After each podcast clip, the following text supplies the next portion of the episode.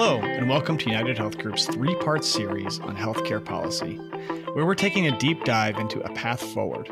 It's a set of policy solutions released by United Health Group that offer a refreshed perspective for how to modernize the health system to achieve universal coverage, make healthcare affordable by accelerating value based care and reforming prescription drug pricing, and transform the healthcare experience by focusing on equity and addressing disparities.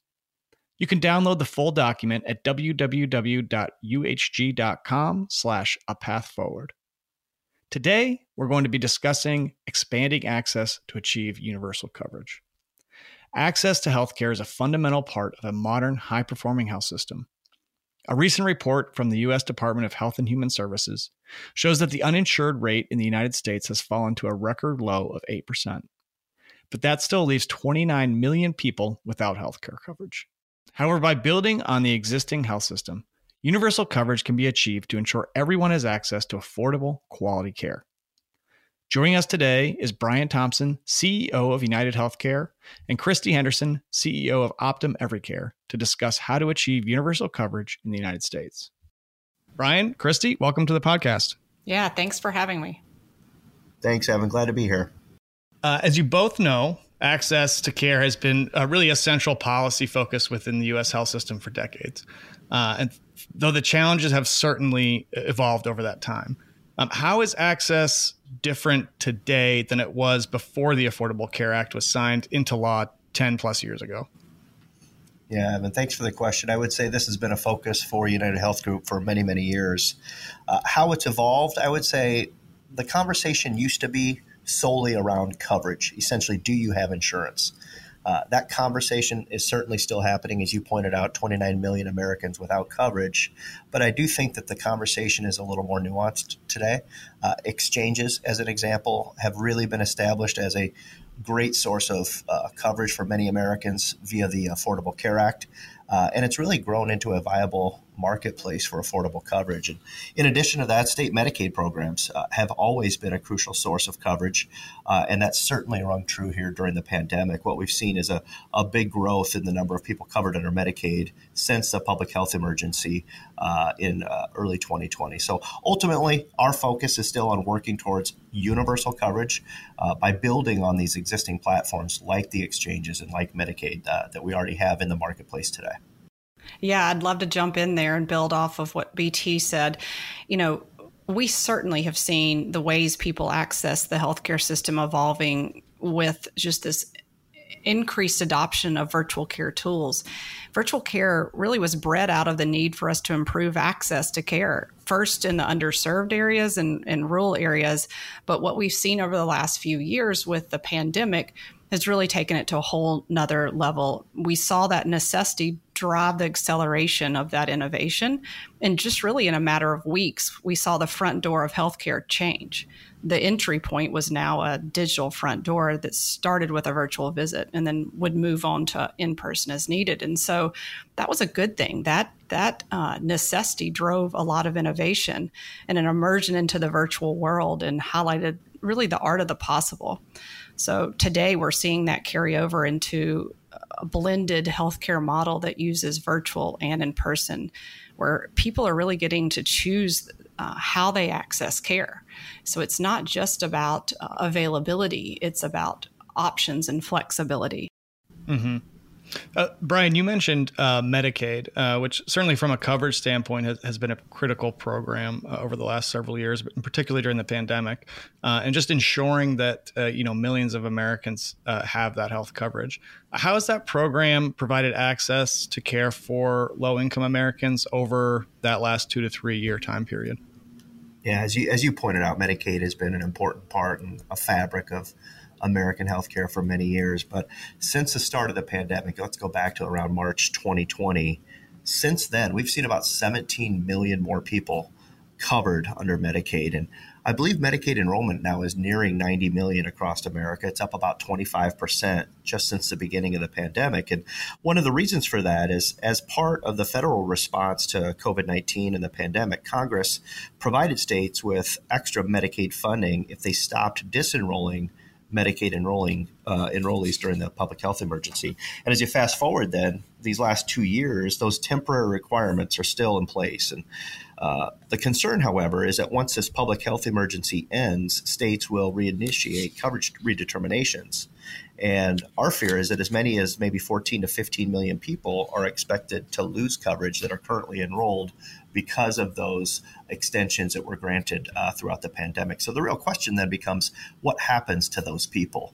Uh, we believe that there's a really op- a big opportunity to help these people maintain or get new coverages in other forms, either through the exchange or through employer sponsored coverage. So we're actively working with policymakers to find solutions to prevent, really stop that potential for so many people to lose their coverage as this public health emergency uh, expires.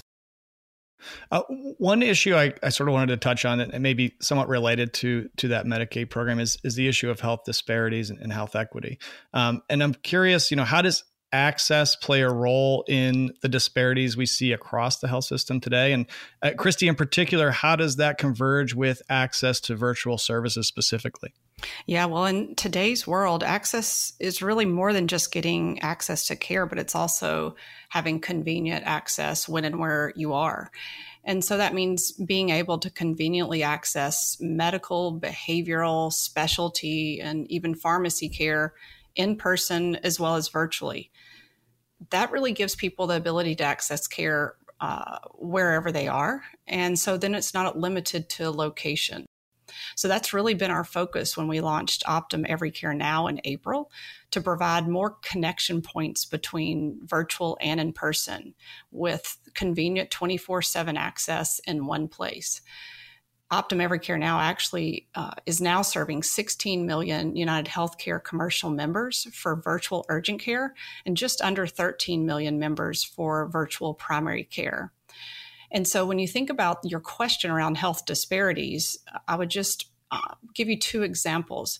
If you think about transportation as being one disparity around access to care, virtual allows us to have access from wherever anybody is. We have clinicians available virtually across all 50 states 24 hours a day, seven days a week, so people can get that access without ever leaving their home. Or if you think about access to primary care, Americans are currently waiting upwards of 30 days on average to see a primary care physician.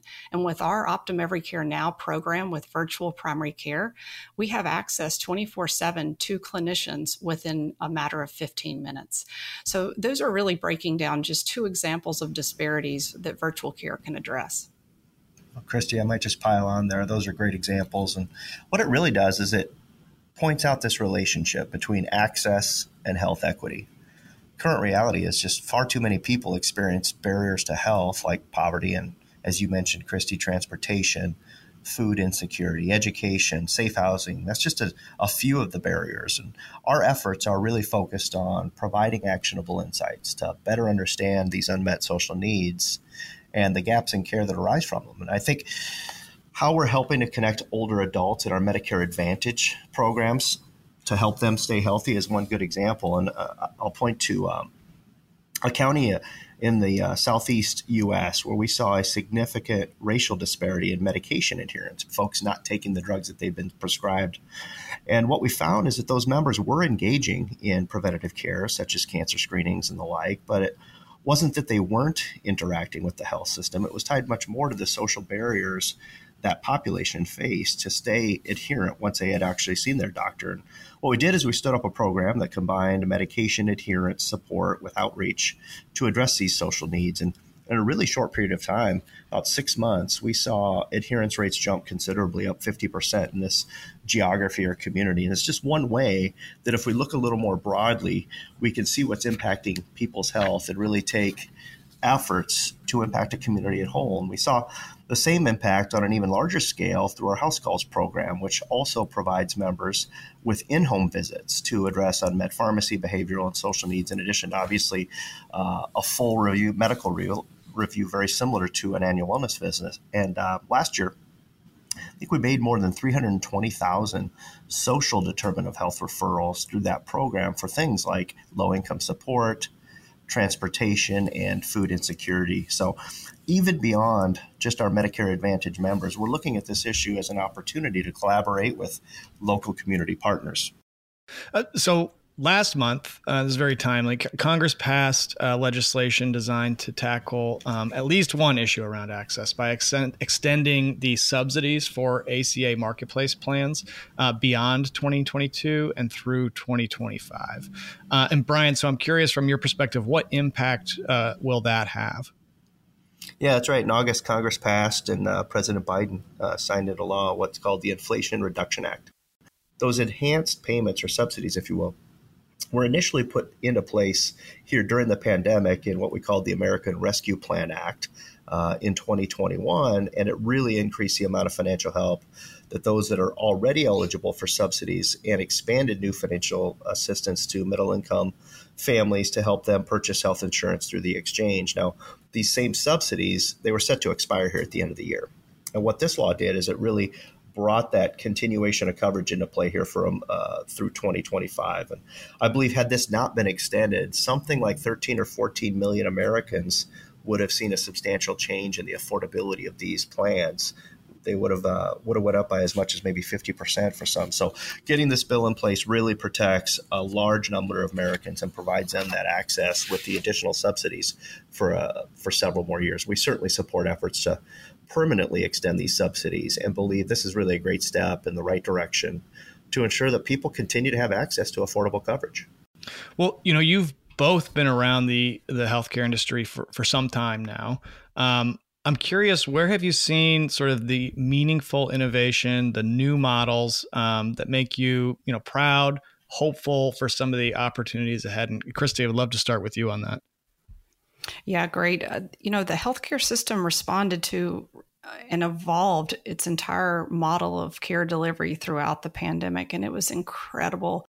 Our, our goal is to continue that momentum that really became the silver lining out of the pandemic to continue to innovate to help improve access to high quality care for more people.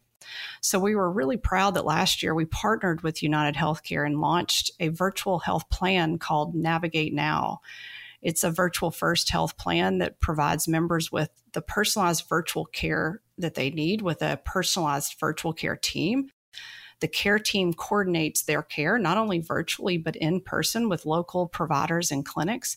And that's just one way that that innovation has opened the door to more affordable coverage options for more people. Yeah, well said, Christy. Maybe I'll just add on to that. Look, we get it. Our, our health system is not perfect, but we do believe that the infrastructure that we have here in America is sound and the core componentry that I believe is needed to expand access and ultimately achieve universal coverage is in place. And if we build on that existing infrastructure, we can help even more, especially when there is room to innovate inside these existing coverage platforms. And I look at our Surest health plans is another great example of that innovation that we have. This is a product that was initially introduced about five or six years ago. Uh, it was formerly known as Bind. We've renamed it Surest now. It's got the fastest growth rate among all of our employer sponsored plans. I think it's growing by 60 to 70% each and every year. And what makes it different is that it doesn't have any deductibles. It doesn't have any confusing co-insurance. It's really clear and transparent around the cost and the quality that really helps members understand their costs before they make an appointment. And it truly puts the consumer in that driver's seat of making the choice around their own care plans. And it's also remarkably affordable when you have that accountable consumer in the center. Out of pocket costs, as an example, are down by almost half compared to some alternative higher deductible health plans. So Today, about nearly half of all Americans have coverage through their employer and responding to the demands of the work of the workforce to the increasing costs. Employers are looking for different ways to do things. They're looking for innovative coverage solutions that meet the needs of their employees. And i think this product again surest is a good example of meeting those needs at lower price points that really put that consumer in the driver's seat Great. Well, listen, thank you both for joining today uh, to discuss this important topic. I know you've both worked in this field for a long time, so really appreciate your, your time and thoughts. But you bet. Thank you for having us. Thanks, Evan. Thanks, Christy. Thank you. That's it for our first episode on United Health Group's policy solutions to modernize the health system. To learn more, download A Path Forward at www.uhg.com slash a path forward. And join us next week for a conversation on how to lower the cost of care and improve healthcare affordability. Thanks for listening and have a great rest of your week.